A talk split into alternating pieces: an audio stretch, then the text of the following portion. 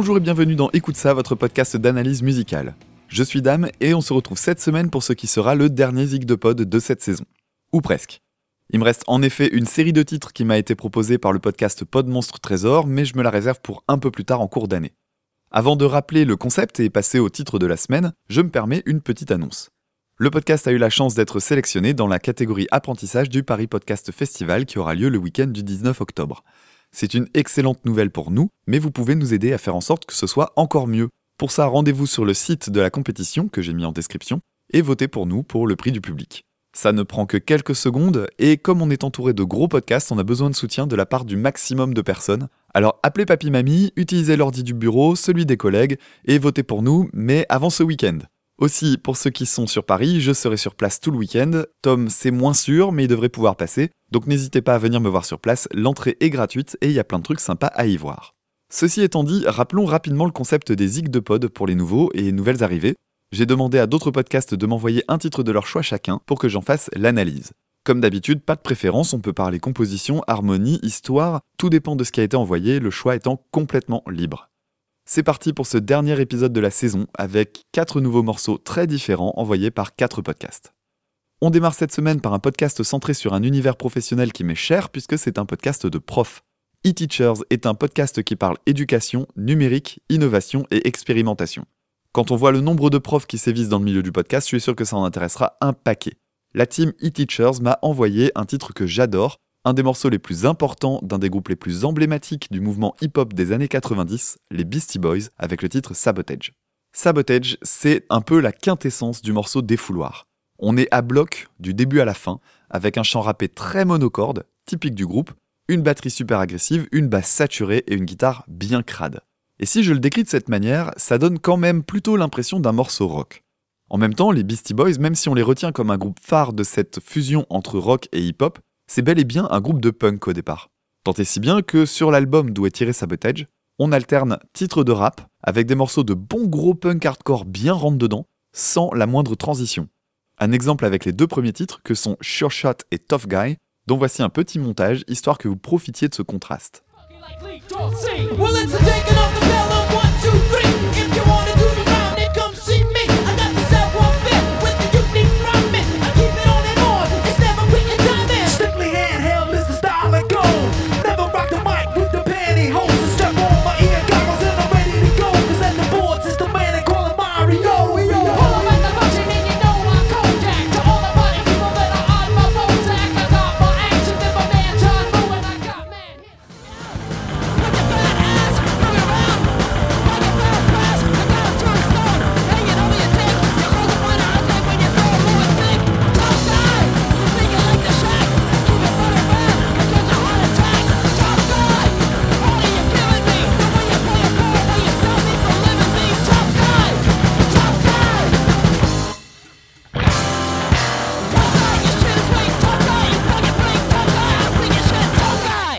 Mais c'est pas tout, puisqu'on va aussi croiser des éléments de funk, de jazz et plus généralement de musique expérimentale tout au long de ce qui est leur quatrième album, Ill Communication. Pour en revenir à Sabotage, c'est un de leurs plus gros succès et il a aussi marqué les mémoires pour son clip parodique réalisé par un encore tout jeune Spike Jones, à qui l'on devra par la suite dans la peau de John Malkovich ou plus récemment Her avec Joaquin Phoenix. Sinon, en termes de composition, c'est un morceau qui est souvent mentionné comme ce qu'on appelle un one chord song, une chanson basée sur un seul et même accord tout du long. J'ai pas trouvé des masses d'exemples pertinents d'autres morceaux comme ça, mais ça existe bel et bien, il y en a chez les Beatles par exemple. Le souci, c'est que la plupart du temps, on a bien un accord en fond, mais plein de riffs par-dessus. Donc finalement, ça donne pas la même sensation de répétition que ce qu'on aura chez les Beastie Boys. Voyant ça revenir sans cesse et constatant en effet que le chanteur-guitariste ne bougeait pas les mains en live, j'ai mené ma petite enquête, et c'est pas loin d'être vrai. Mais comment on fait pour rendre un truc intéressant avec aussi peu d'ingrédients? Allons-y pour une analyse en profondeur de ce qu'on retrouve dans ce morceau si simple en apparence.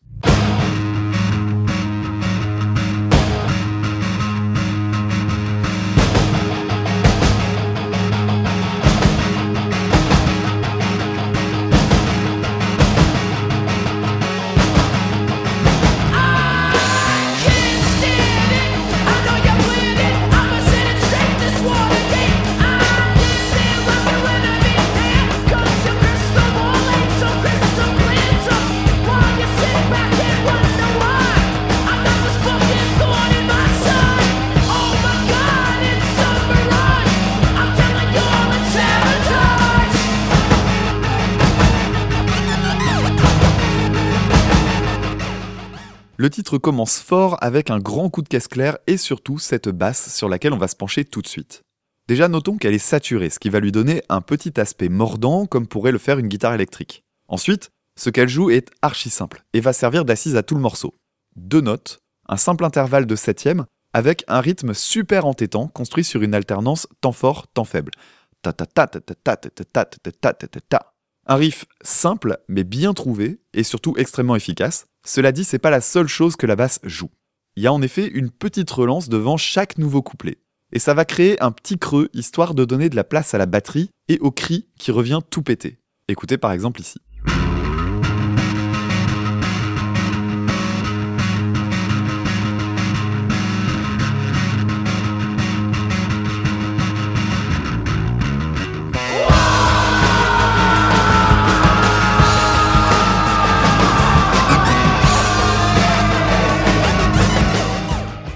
Dernier petit truc assez classe au sujet de la basse, au moment où le groupe fait monter la tension sur Listen All Y'all It's a Sabotage, vous entendrez la basse faire une petite descente chromatique, c'est-à-dire note par note, qui va donner une sensation de chute. La basse, c'est vraiment l'instrument maître dans cette chanson. La guitare, de son côté, est beaucoup trop brouillonne pour vraiment porter un côté mélodique, à l'exception des harmoniques qu'on entend dès l'introduction. D'ailleurs, quand on regarde les lives, on voit que le chanteur tient une seule position et bastonne ses cordes sans vraiment qu'on capte ce qu'il fait à l'oreille. Mais c'est pas grave, puisque ce qui va nous intéresser ici, c'est davantage une question de texture. La saturation vient simplement créer une sorte de nappe en fond, ce qui permet de donner du relief au moment où sont jouées les harmoniques, mais aussi pendant ce simili solo dont il faut que je vous parle une minute. C'est le moment de la technique Écoutons d'abord à quoi ressemble ce fameux simili solo.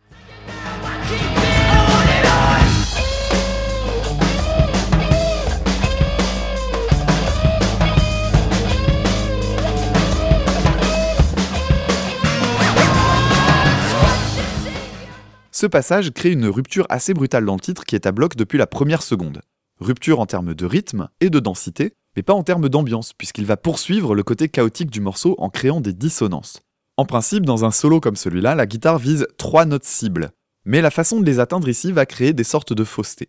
Pour jouer ce passage, l'idée, c'est de gratter deux cordes ensemble. La corde la plus aiguë va jouer la note cible, tandis que la corde juste au-dessus va partir d'une note un poil plus grave pour monter progressivement jusqu'à doubler la fameuse note cible. Voyons ce que ça donne avec une guitare dans les mains. Imaginons que je veuille doubler cette note pour lui donner de la patate. Sur la corde du dessus, la corde de sol, je vais partir d'un si bémol et je vais faire un bend. C'est-à-dire que je vais pousser la corde avec mon doigt pour en augmenter la tension et passer d'un si bémol à un do. Si je joue la corde de sol toute seule, voilà ce que ça donne. Et si j'ajoute maintenant la corde de si en plus?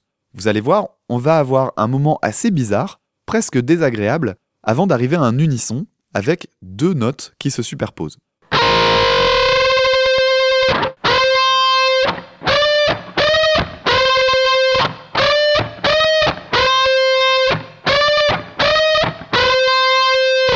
Bon, dans mon cas, je l'ai fait à peu près juste et ça sonne globalement propre. Mais dans le titre des Beastie Boys, comme dans les prestations live, les bends sont soit trop courts, soit trop longs, et on n'a pas un unisson mais un décalage plus ou moins prononcé, comme ceci. En résulte un côté un peu dégueu, mais surtout très sale gosse, qui correspond parfaitement à cet aspect le plus punk du morceau. Ensuite, pour rester dans l'instru, je me suis aperçu en l'écoutant attentivement qu'il était un poil plus dense que dans mon souvenir, et pour cause, puisqu'il n'y a pas qu'une batterie, mais également une percussion qui tient à cœur à Tom, les timbales. On les entend assez bien dans les passages de break, comme le solo de guitare, et le passage de sample. Pour le reste, c'est un peu perdu dans le mix, ce qui explique que je m'en souvenais pas d'ailleurs. Je vais pas vraiment m'étendre dessus, parce que je pense qu'on aura l'occasion de le faire pour un album où elles sont davantage mises en valeur, mais disons simplement que c'est un instrument qu'on retrouve beaucoup dans la musique cubaine, et il se trouve donc que Tom en jouait au sein de notre précédent groupe Les Cool Cavemen, que vous entendez en générique de l'émission. Dernier point à côté duquel je ne peux évidemment pas passer, la voix. J'en parlais en intro comme étant monocorde, il faut dire que c'est une des signatures du groupe, avec cette façon aussi de doubler les dernières syllabes de chaque phrase. Et c'est aussi un des facteurs qui fait qu'il y a des personnes qui détestent les Beastie Boys. Prenons par exemple un autre de leurs grands classiques dans lesquels on retrouve ces voix haut perchées et assez peu variées en termes de lignes mélodiques, le titre Intergalactic.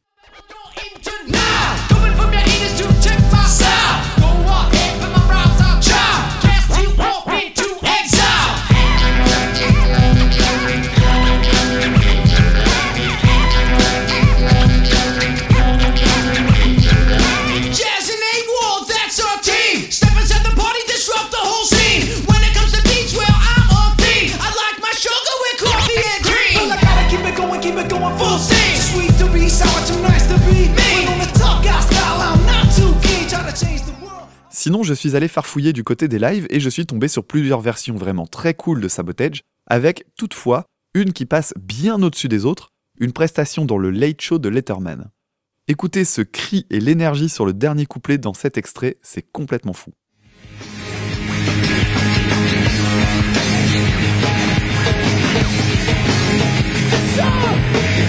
Si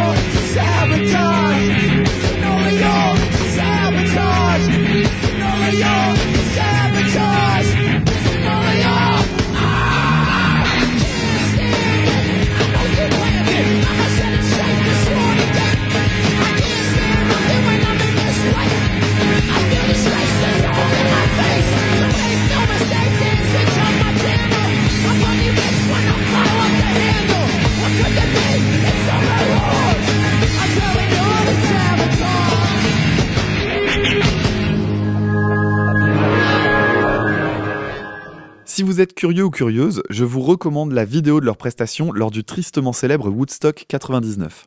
Live pendant lequel le gars au clavier est complètement dingue et finit carrément debout sur son instrument. C'est du grand n'importe quoi, mais ça marche super bien. Il restera au moins une bonne chose de ce concert catastrophique, qui est surtout connu pour ses blessés et ses viols commis même parfois au milieu de la fosse. Mais si, vous savez, ce public rock si sympa, qui n'a pas été concerné non plus par des affaires de viol pendant le Hellfest cette année. Fin de la parenthèse. Sinon, il y a pas mal de reprises par des groupes assez gros, mais personnellement, ça m'a pas plu du tout. Aucun intérêt, à mon sens, par exemple, d'en faire un titre métal bourrin, comme l'a fait euh, Cancer Bats, puisqu'on passe d'un titre original pour sa fusion pour faire un truc rentre dans le lard, comme on a entendu déjà 200 fois. Je laisserai volontiers en revanche le super podcast sur les reprises Harry Cover donner son avis, si un jour Maxime cherche un titre à faire. Un dernier détail avant de passer à la chanson suivante, à propos des paroles. Pendant de nombreuses années, les fans ont spéculé sur leur sens, pensant que Sabotage était lié à la religion notamment ou à la politique, et c'est vrai que les paroles pouvaient être vues de façon métaphorique. Or, c'est beaucoup plus simple que ça. Le groupe a récemment expliqué que le titre est en fait une sorte de tacle à leur ingé son de l'époque, Mario Caldato Jr., qui avait tendance à s'aborder leur son en studio suite à des sautes d'humeur. Le groupe est revenu sur cette anecdote très récemment suite à l'arrêt de la formation, à cause du décès de MCA, le bassiste du groupe. MCA, compositeur donc de ce riff incroyable dont on se souviendra longtemps, celui de Sabotage. Merci beaucoup E-Teachers pour ce titre qui est dans mon top des classiques perso. On continue avec un titre proposé par un podcast qui me tient beaucoup à cœur pour plein de raisons et que vous connaissez déjà si vous êtes un ou une habituée d'écoute ça. Ce podcast c'est Parlons Péloche, une émission qui parle cinéma genre par genre en revenant sur trois films sortis ces deux dernières années. Je l'ai souvent dit, j'adore cette émission et surtout j'apprécie beaucoup l'équipe. À tel point que si on revient un peu en arrière, j'ai déjà enregistré deux émissions avec une partie du groupe, à savoir Béa pour un épisode sur les musiques de Carter Burwell, compositeur fétiche des frères Cohen, et un double épisode sur l'humour avec Thomas Dozer, lui-même humoriste. Il ne me reste plus qu'à trouver des prétextes pour inviter les autres membres de l'équipe. D'ici là, foncez découvrir leur émission si c'est pas déjà fait. Fidèles à leur thématique, ils ont proposé un morceau intimement lié au cinéma, puisqu'il s'agit d'une chanson qui clôt un film que j'aime énormément et qui a eu droit à une ressortie au cours du mois d'août dernier, le film Donnie Darko. Et là, si vous connaissez le film, vous savez très bien de quelle chanson on va parler. Il s'agit de Mad World par Michael Andrews et Gary Jules.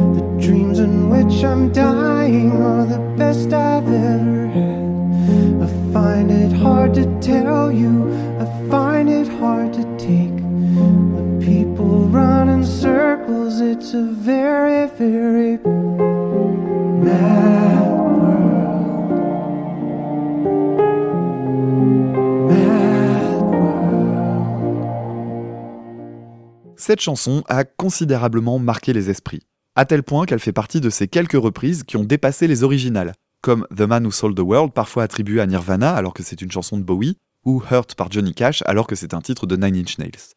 Mad World est bel et bien une reprise d'un groupe culte des années 80, Tears for Fears.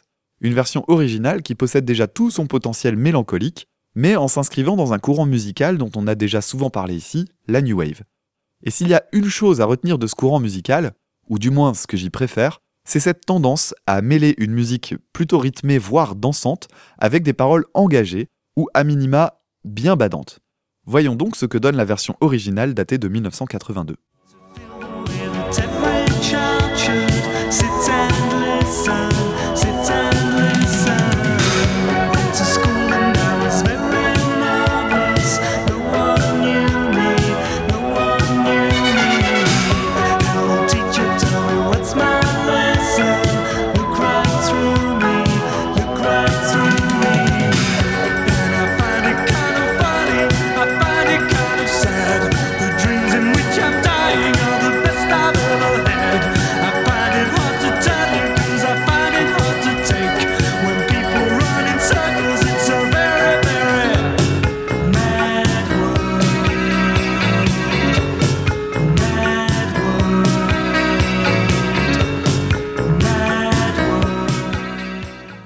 Évidemment, on est dans un style très différent de la version Donnie Darko, avec des synthés, des percus typiques de l'époque, un tempo plus élevé, etc.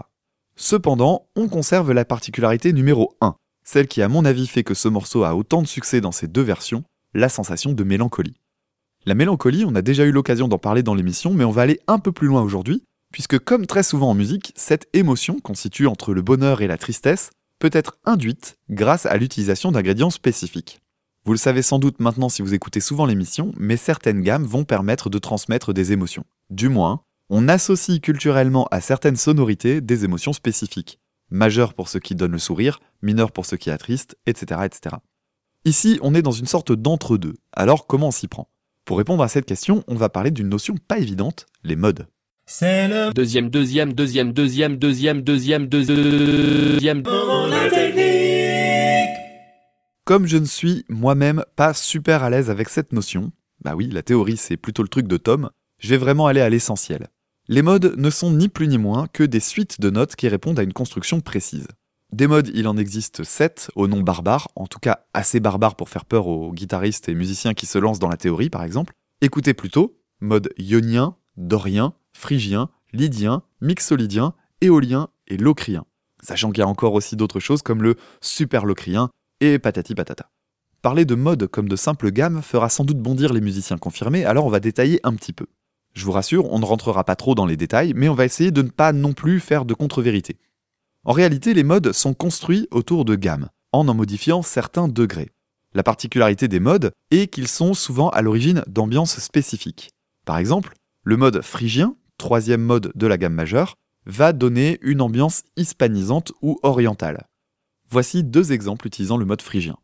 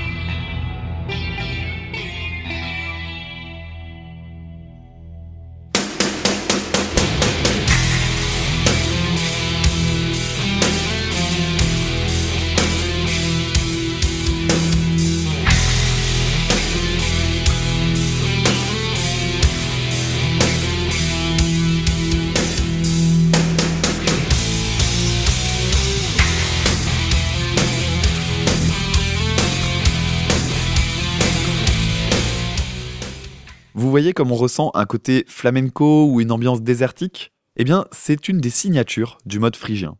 C'est sans surprise un mode qu'on retrouvera souvent dans les thèmes de musique de film, type Peplum, pour évoquer tout un imaginaire. Et au passage, voilà comment on fait pour caser du Liszt et du Metallica l'un derrière l'autre dans un podcast ni vu ni connu. Chaque mode a donc sa propre couleur, avec par exemple aussi le lydien. Le lydien, lui, sa particularité, c'est qu'il va sonner un petit peu Disney, un peu merveilleux, voire rigolo selon comment on l'utilise. Et vous devriez voir maintenant où je veux en venir, le titre Mad World est représentatif de la sonorité, non pas du mode lydien évidemment, mais d'un de ces modes, le mode dorien, le deuxième des modes de la gamme majeure. Si le mode dorien a une sonorité un peu à part, c'est à cause de son sixième degré, sixième note depuis le point de départ. Ce sixième degré a comme particularité d'être majeur, alors que le reste de la construction du mode correspond davantage à quelque chose de mineur. Du fait, on va avoir une sonorité plutôt tristoun, jusqu'au moment où on va jouer ce fameux sixième degré. Chose qui arrive dans la ligne de chant de Gary Jules et pas à n'importe quel moment.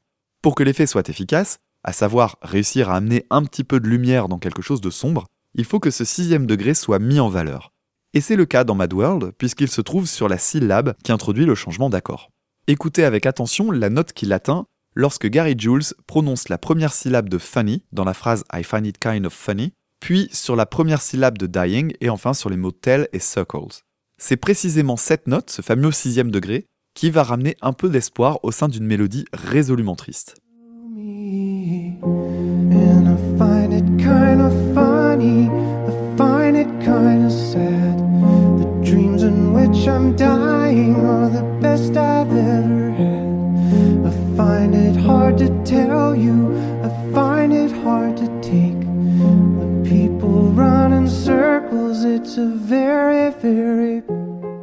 L'avantage du mode dorien dans ce genre de situation, c'est qu'il va permettre d'éviter le travers de la chanson en mineur pur et dur.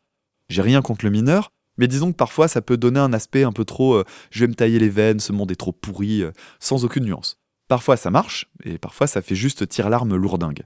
Alors que le dorien, il apporte un petit peu de nuance et c'est plutôt agréable.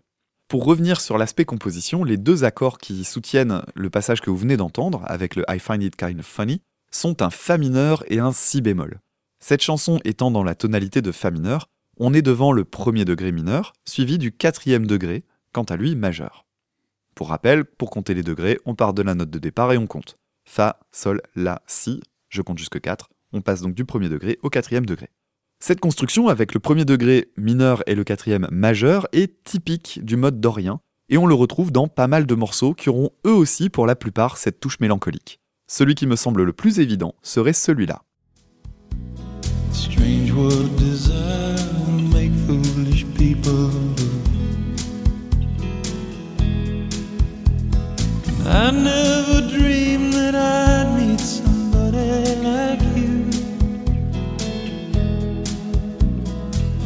Never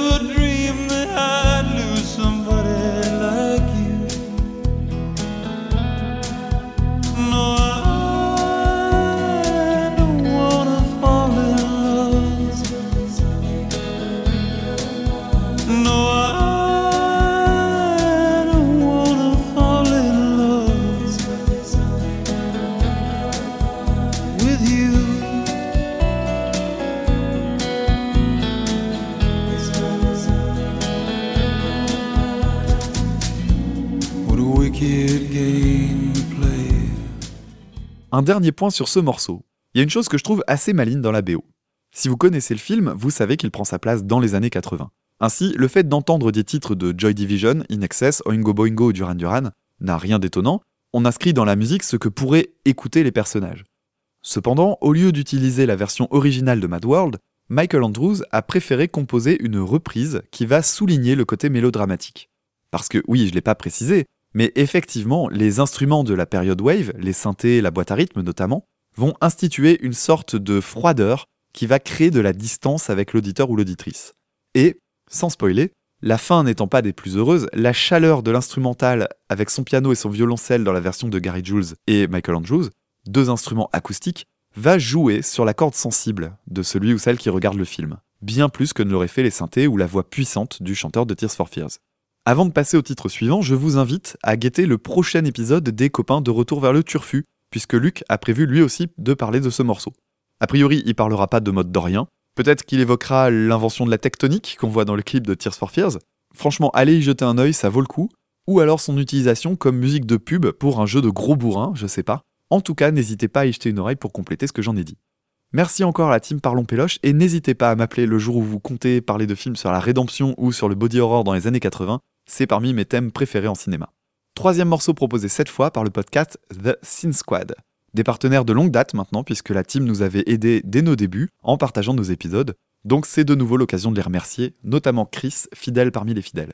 Synth Squad, c'est un podcast musical qui s'intéresse de très très près au mouvement de la synthwave, cette famille musicale rétro-futuriste qui se concentre sur l'utilisation de synthé aux touches 80s. On a déjà eu l'occasion de parler d'eux et d'évoquer ce style de temps en temps dans l'émission, avec notamment deux épisodes, celui sur Carpenter Brut et celui sur la bande originale du jeu vidéo Fury, sur laquelle on retrouve beaucoup de grands noms du mouvement synth. Synth Squad, c'est donc une émission qui aborde le genre avec beaucoup de passion, notamment en faisant découvrir des petits noms et en rencontrant parfois des artistes, sans compter la diversité des points de vue au sein même de l'équipe. Si le morceau qui va suivre vous plaît, vous devez absolument jeter une oreille à leur boulot. Quel est donc le titre qu'ils m'ont proposé? Ce morceau, c'est Revel in Your Time du groupe Gunship, titre paru sur leur album éponyme en 2015, et voici à quoi ça ressemble.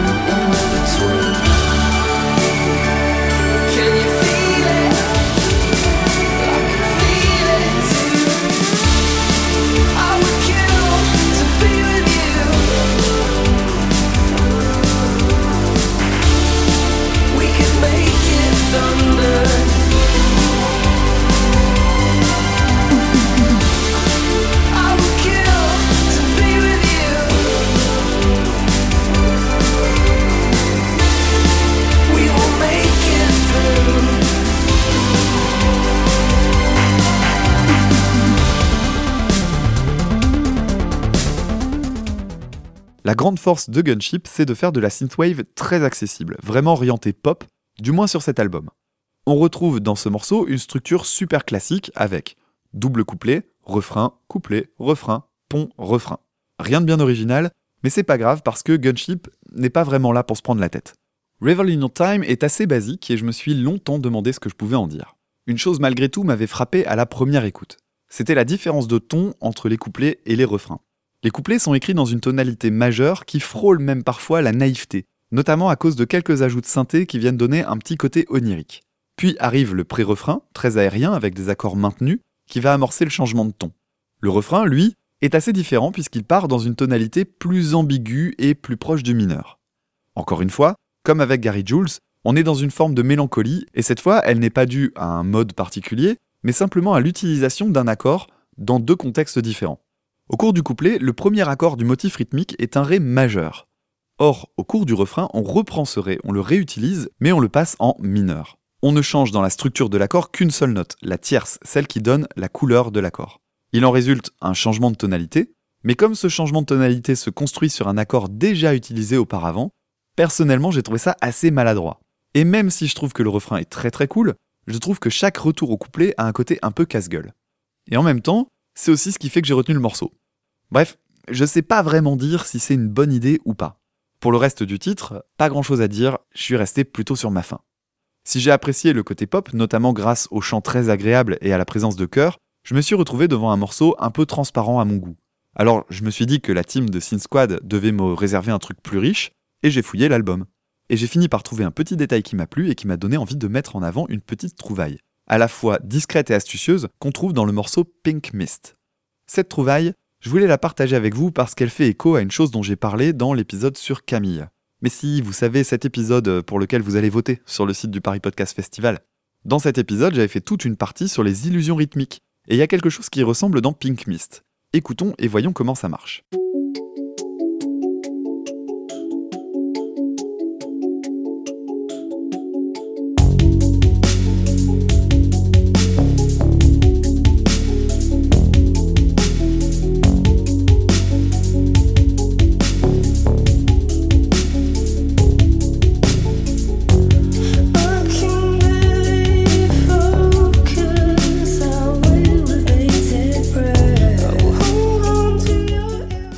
Le thème qui commence le titre est basé sur une figure mélodique à 7 notes, ce qui est asymétrique. En musique occidentale, on aime bien les motifs pairs. Si en plus de ça c'est des multiples de 4, c'est encore mieux puisqu'on fonctionne souvent sur des rythmes à 4 temps. 1, 2, 3, 4, 1, 2, 3, 4. Pour un temps, qu'on appelle une noire, on comptera deux croches. Oralement, on compte les croches en comptant normalement, sauf qu'on ajoute le mot et entre chaque chiffre. Voilà ce que ça donne. 1 et 2 et 3 et 4 et 1 et 2 et 3 et 4.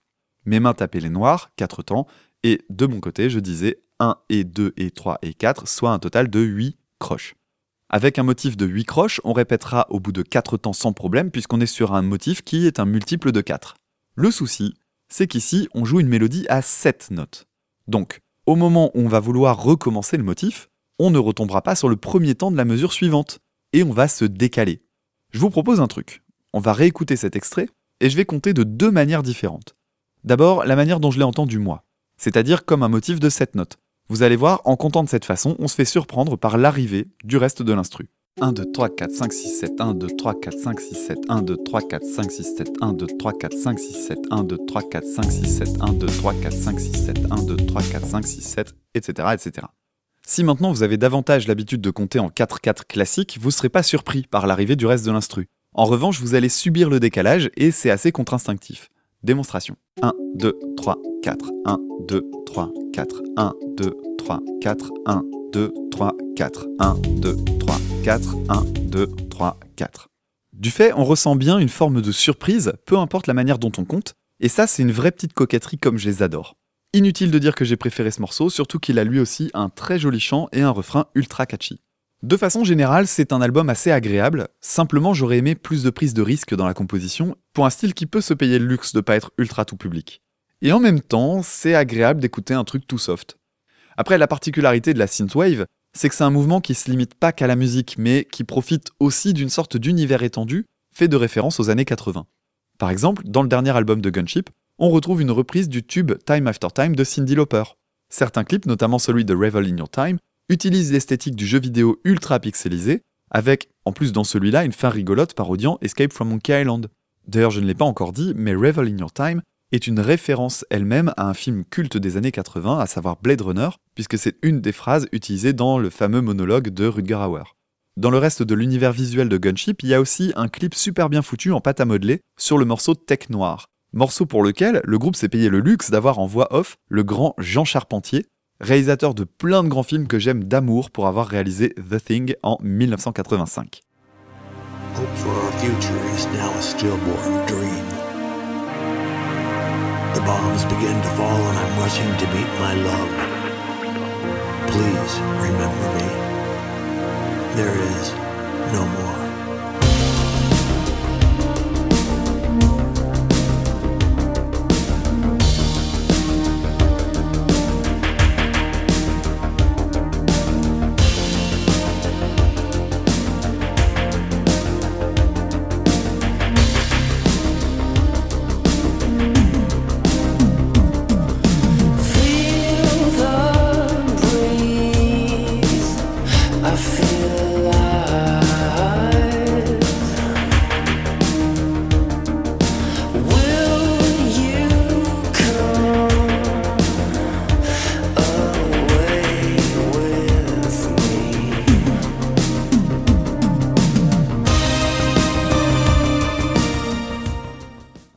Ce mouvement musical ne se limite pas à la musique en elle-même, mais aussi à toutes les images qu'on se fait des années 80. La limite à l'exercice étant que pour une personne comme moi, qui a une vision de ces années beaucoup plus sombre que juste les néons et les films cool, c'est juste un univers qui n'offre aucune magie. Bah oui, les années 80, c'est aussi et surtout le début des 30 piteuses, du chômage de masse, les années Reagan, les années Thatcher, les années où on trouvait normal d'exhiber des nanas à poil à 19h à la télé, etc., etc. Bref, une période qui me fait personnellement beaucoup grincer des dents, et surtout un aspect qu'on oublie volontairement parfois. En revanche, pour beaucoup, c'est une période un peu idéalisée, sans doute reconstruite et même carrément fantasmée qui va revenir par le biais de la musique. C'est d'ailleurs le secret de la nostalgie, une sorte de tri qu'on opère a posteriori. Tiens d'ailleurs, avant de passer au dernier titre, une réflexion sur quelque chose que j'ai lu et que j'ai aimé à propos du mouvement Synthwave. J'ai lu sur un blog d'une communauté que le côté 80s était davantage à considérer comme des années 2080 plus que les années 1980. Finalement, ça ferait sens, on serait dans du rétrofuturisme, un peu comme l'est la musique. Une autre interprétation que j'ai lue de cet univers serait non celui des années 80, mais du fantasme du futur qu'on pouvait avoir dans les années 80. Un petit peu comme dans Retour vers le futur 2, si vous voulez. Pas mal non plus comme lecture. Quoi qu'il en soit, j'espère qu'on n'ira pas là-dessus dans les années à venir, parce que j'ai pas très envie de me taper la pluie permanente de Blade Runner, déjà que je vis dans le Nord, Ou pire, imaginez un maniade complètement débile qui régnerait sur les États-Unis comme Biff Tannen dans Retour vers le futur 2. Non, j'ai rien dit. Merci en tout cas Sin Squad pour la proposition, et pour celles et ceux qui ont apprécié les titres dont je vous ai parlé, je vous recommande vraiment l'album suivant, qui m'a beaucoup plus plu, ainsi que les clips qui sont vraiment étonnants. Terminons cet épisode et par la même occasion, cette deuxième saison des Zig de Pod avec un titre proposé par des personnes de goût, Anthony et Florian du grand podcast Giga Musique. Je crois avoir déjà tout dit de cette émission qui s'intéresse avec beaucoup de passion à ce qui existe de pire en musique. J'adore ces mecs, j'adore leur émission, et j'ai passé un moment formidable en enregistrant avec eux l'émission sur les musiques politiques. Évidemment, ils nous ont proposé une chanson bien giga, histoire de finir en beauté, le titre Passion par David Hasselhoff. David Hasselhoff, c'est aujourd'hui un acteur vu comme ringard qui a connu son heure de gloire au cours des années 80, notamment via la série Alerte à Malibu, Baywatch in English in the Text, ou K2000. Mais en dehors de son métier d'acteur, il a mené une seconde carrière parallèle de chanteur, franchement discutable, bien qu'assez conséquente. Aujourd'hui, une bonne partie de ses chansons sont devenues des sortes de bonbons sucrés que les fans de mauvais goût chantent avec passion, un peu comme peut le faire la communauté nanar avec le cinéma. Si vous n'avez jamais entendu ce que ça donne, voici un petit extrait du morceau du jour.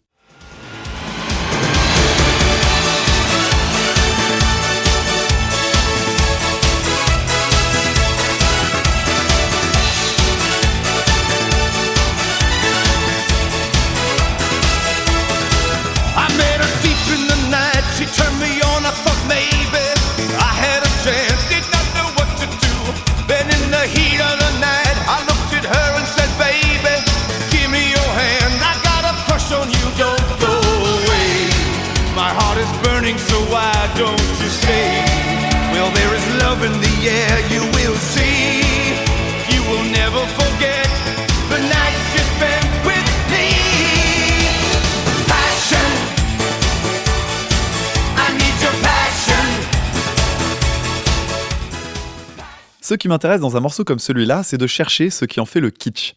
Parce que bon, c'est quand même la quintessence de ce que la période des années 80 avait à offrir. Évidemment, la première chose qui saute aux oreilles, c'est ce synthé extrêmement proche de ce qu'on pouvait entendre ben, dans les productions Azoulay, notamment dans les musiques du Club Dorothée. Alors oui, on retrouve sans doute ce genre de sonorité dans d'autres titres de meilleure qualité, mais on va comparer ce qui est comparable. Écoutez donc ces deux intros, même si c'est une ambiance assez différente, on retrouve ce preset 1 des claviers à 200 balles de l'époque.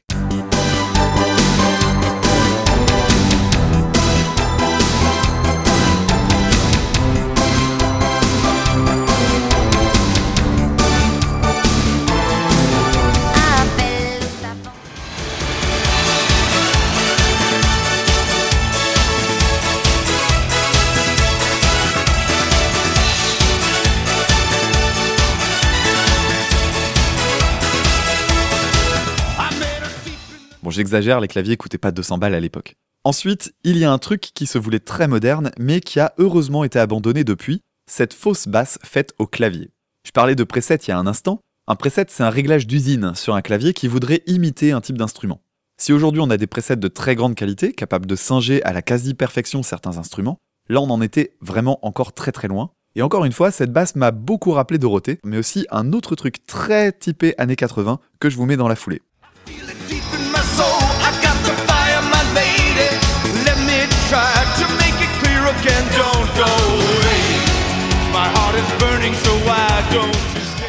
Parti sans prévenir, sans rien dire. Allô, allô, monsieur l'ordinateur. Dites-moi, dites-moi, où est passé mon cœur?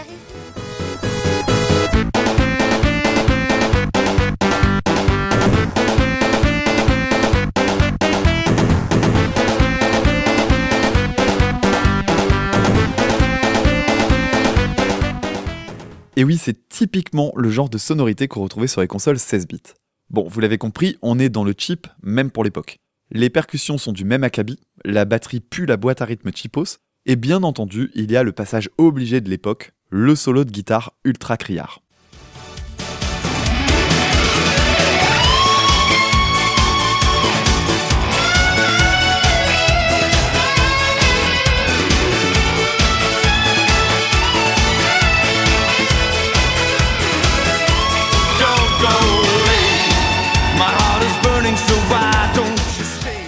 Niveau truc qui ont méga mal vieilli deux jours après la sortie, on est déjà bien blindé. Il reste donc le chant, et c'est vrai que notre ami maître nageur fait preuve d'une belle volonté. On sent qu'il essaie de mettre de l'intensité, de la passion, mais c'est un peu sa marque de fabrique. Quand on regarde ses autres morceaux, on retrouve cette espèce de punch un poil exagéré. Regardons par exemple son énorme succès de 1989, Looking for Freedom, dans lequel il est encore une fois bien à fond, et après on parlera un peu des paroles. And given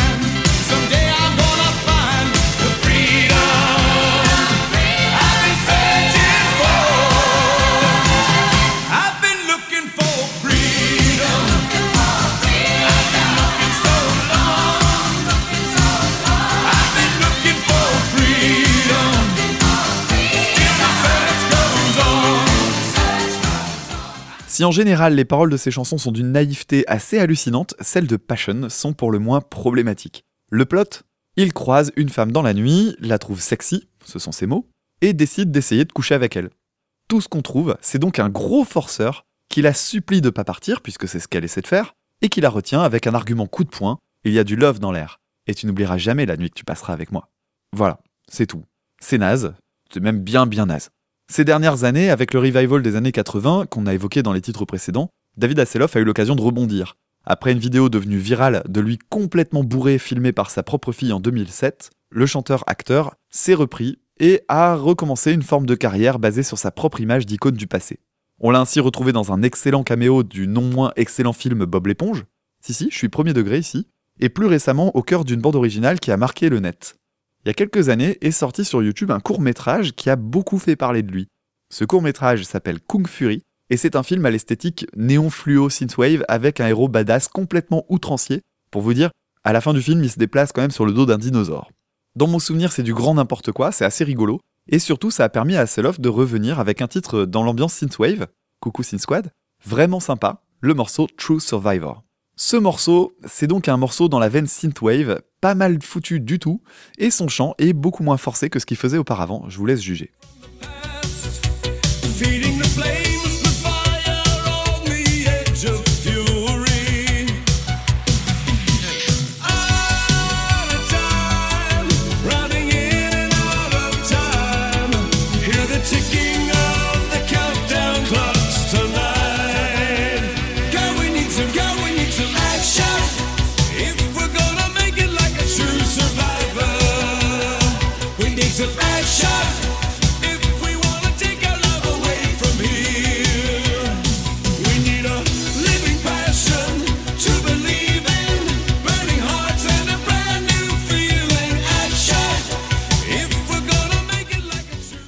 Si on accepte le fait qu'une ligne de chant est pompée sur le titre Montage de Trey Parker et Matt Stone dans le film Team America, c'est un titre plutôt cool. Et mine de rien, ça a permis à l'ami Hasselhoff de relancer une nouvelle fois sa carrière de musicien.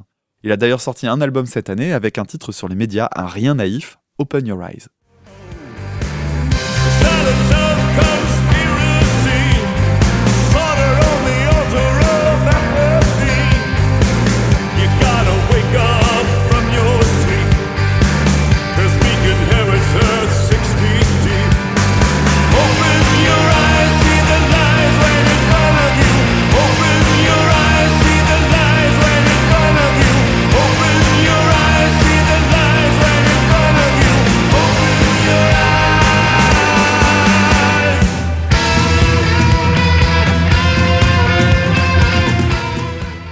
Et au final, je me dis que c'est un type qui a soit très bien compris ce qu'est le monde d'aujourd'hui, et notamment la culture d'Internet, soit un type au capital sympathie élevé, mais je suis globalement assez épaté par sa capacité à revenir sur le devant de la scène. C'est vraiment un true survivor. Voilà pour ce dernier épisode de la saison 2 des Zig de Pod. Je tiens à remercier chaque émission qui a participé. Je vous remercie notamment pour les partages sur les réseaux sociaux qui nous ont permis aussi d'accueillir de nouveaux auditeurs et de nouvelles auditrices. Donc merci à vous, merci à toutes les personnes qui ont tweeté, recommandé, euh, etc., etc. Ça fait toujours plaisir de vous lire. Je vous rappelle que vous pouvez voter pour nous pour le concours du Paris Podcast Festival, ça nous rendrait grand service. En tout cas, quoi qu'il arrive, l'émission va reprendre son cours normal dans les semaines à venir. Je ne donne pas de délai parce que je ne sais pas quand est-ce que je vais avoir le courage de recommencer. Mais en tout cas, on ne vous laisse pas tomber, on reviendra très bientôt avec de nouvelles analyses d'albums, avec des épisodes thématiques, etc. etc. D'ici à notre retour, vous pouvez nous retrouver sur les réseaux sociaux, Twitter, Facebook, at écoute podcast pour Facebook, at écoute ça E ECOUTE-du-bas CA sur Twitter, là où je suis le plus actif. Si vous souhaitez nous soutenir, vous pouvez le faire également en nous rejoignant sur le Tipeee de l'émission, donc tipeee.com slash écoute. On sera ravis de, de gagner de la thune. Donc voilà, merci à vous en tout cas pour votre fidélité. On se retrouve très bientôt. Salut